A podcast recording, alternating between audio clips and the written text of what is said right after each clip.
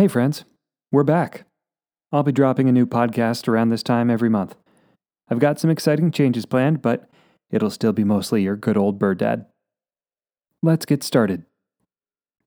This is the Bird Dad Podcast. I'm Ian Carlsen. It's the morning of January 1st, 2021. Early. I'm driving south down I 295. To my left, beyond stands of oak and pine, dynamite walls, and the occasional shuttered strip mall, bands of bright pink and orange are rising into the cloud flecked sky. I pass a little tidal inlet, a flat gray murk where Skitterygusset Creek empties into the Presumpscot River and then into Casco Bay. Several black silhouettes lift up and float into the waxing daylight. They crank their black tipped wings lazily in the cold air, and pink light flashes off their white chests and brown streaked necks. Herring gulls in winter plumage. If you are the type of bird watcher that, like me, keeps track of the number of species you've seen each year, then this day has a special place in your heart.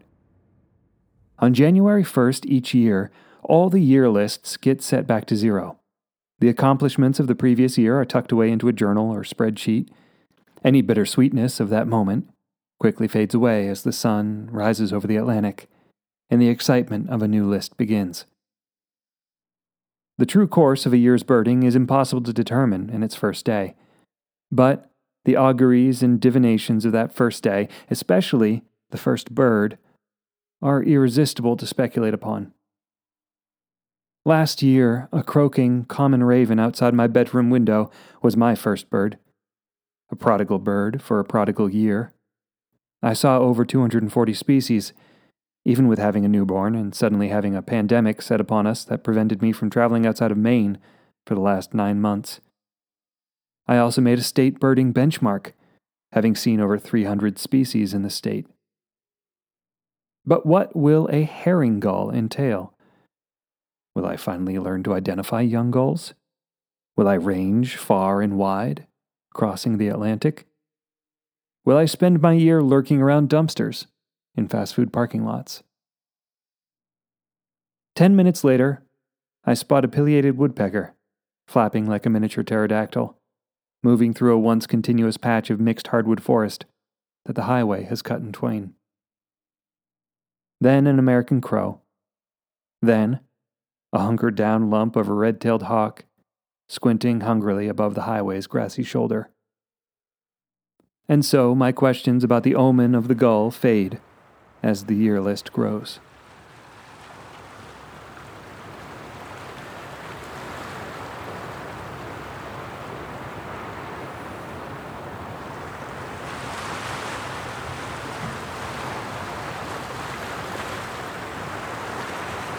We're at Nubble Point in Cape Neddick, Maine.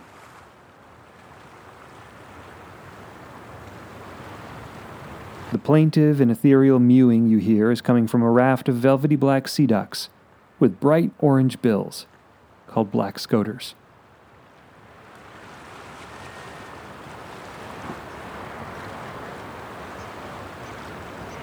And that squeak comes from a pair of harlequin ducks, with the male looking splendid in his elaborately striped white and slate blue plumage with ruddy chestnut accents, which, if you've not seen one before, I encourage you to grab a field guide or do a Google and check it out.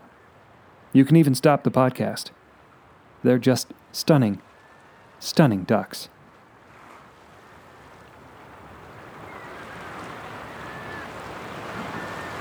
And there's a herring gull again, reminding everyone of his status as my first bird of the year.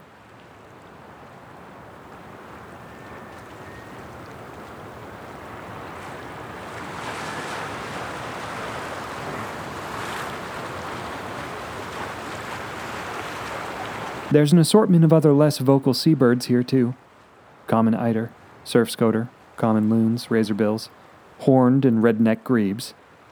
Most of them are flecks bobbing on the sea, some singly, some in rafts of 10 or 20.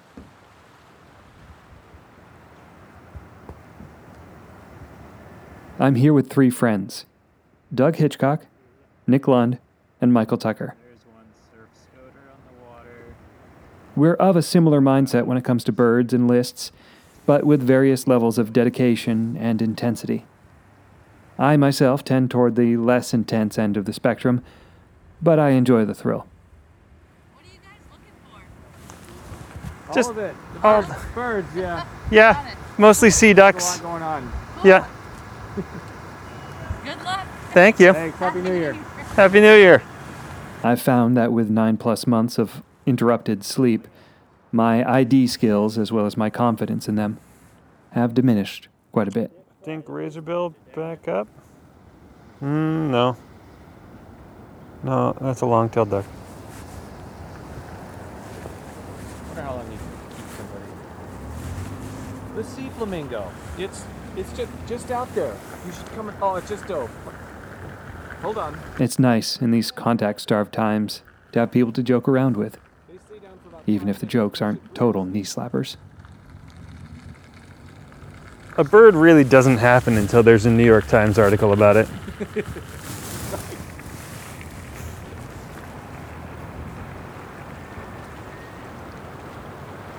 The highlight here is a female king eider that Doug spots.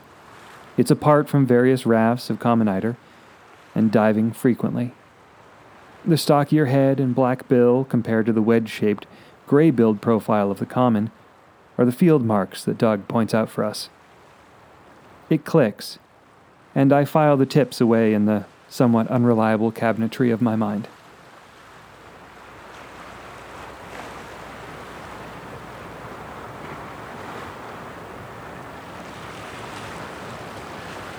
We've made the trip down to start our year lists off with a rock wren, a vagrant bird that's normally found west of the Rocky Mountains, but that's been overwintering along a rocky beach just north of here in Ogunquit.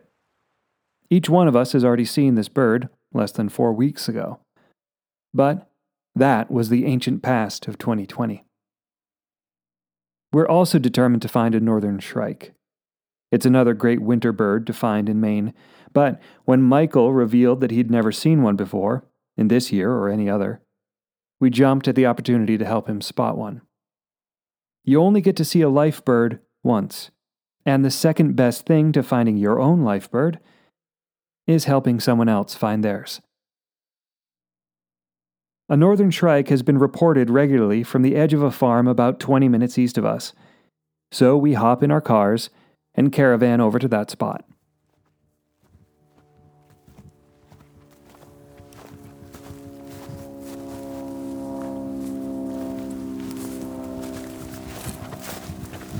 Though the temperature is slowly creeping above freezing, the night's frost has frozen the grass solid. It crunches underfoot. We slowly spread out along the edge of a large field, searching for a drab gray bird with a faint mask, maybe a little bit bigger than an American robin, perched on the edge of a tangle of bushes or some puckerbrush shrub. The shrike is also known as the butcher bird because it has a habit of storing leftover bits of insects, birds, and small mammals on thorns, sharp twigs, and barbed wire. There are a few gray birds perched about, but they're not shrikes. Another mockingbird. Fuck you. From the roof of a nearby silo, another first of the year takes off, fleeing from a farmer's gun. Deer bird. Yeah. That's the, you only get that today. Yeah. I only want The most exciting rock pigeon I'm gonna have all year.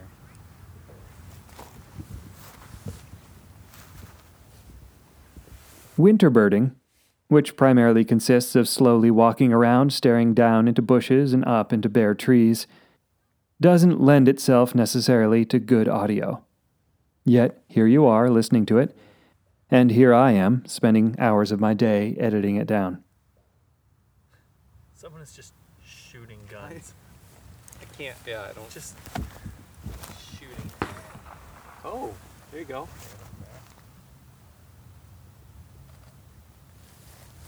Going after those pigeons?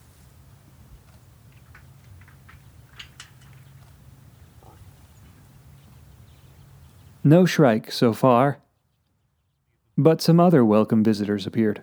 Yeah. bigger than I. It's hard to tell size in the picture. What? Redpoll.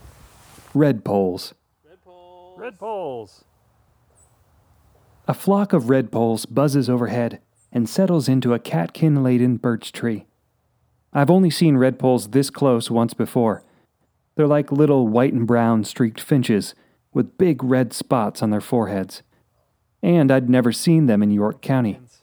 They only stray south of their boreal forest homes every two or three winters. So they make a nice tick for my county checklist, as well as a satisfying tick for the year. Happiness is a wonderful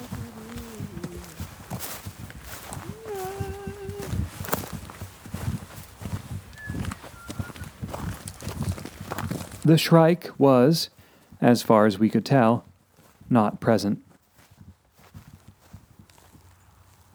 Oh, Shrike. Uh, no. ah, mockingbird. Ah.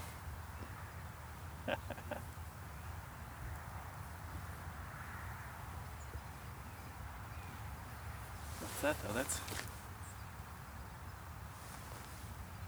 Made you look. Be nice. Searching high and low for an hour and 29 minutes, we were unable to find it. What's Oh, the that though? feel- feel- I feel like I hear a white winged. We pack up and head to the rock wren, which we have some rather absurd luck with.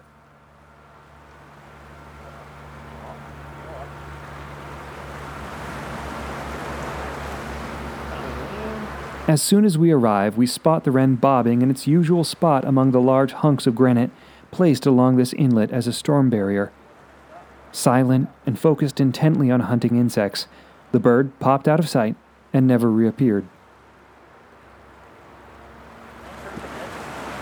moving between or below the rocks out of sight for, as we later discovered, the rest of the day.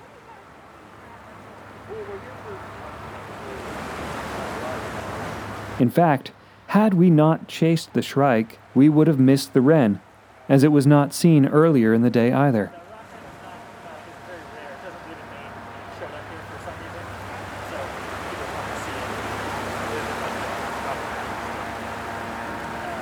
Pleasantly auspicious.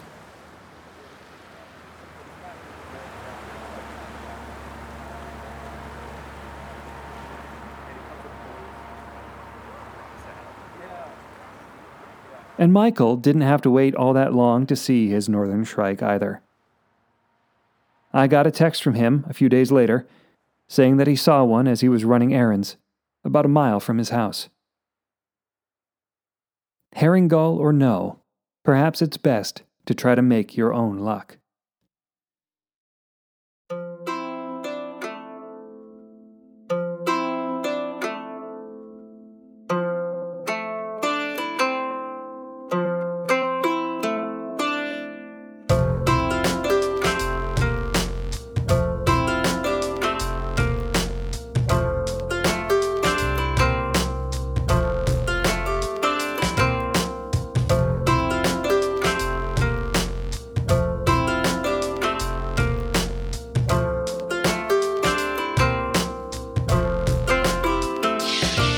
This podcast is written, recorded, and produced by Ian Allen Carlsen.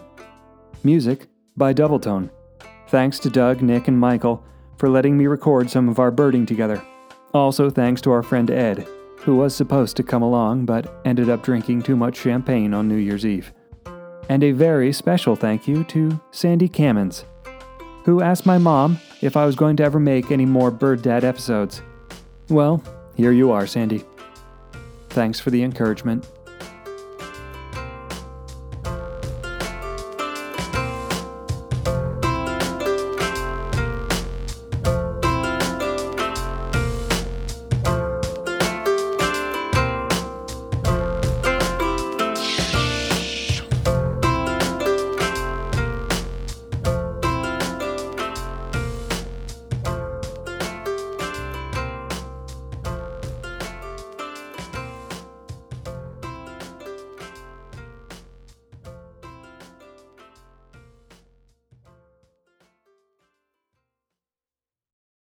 The ancient past of 2020.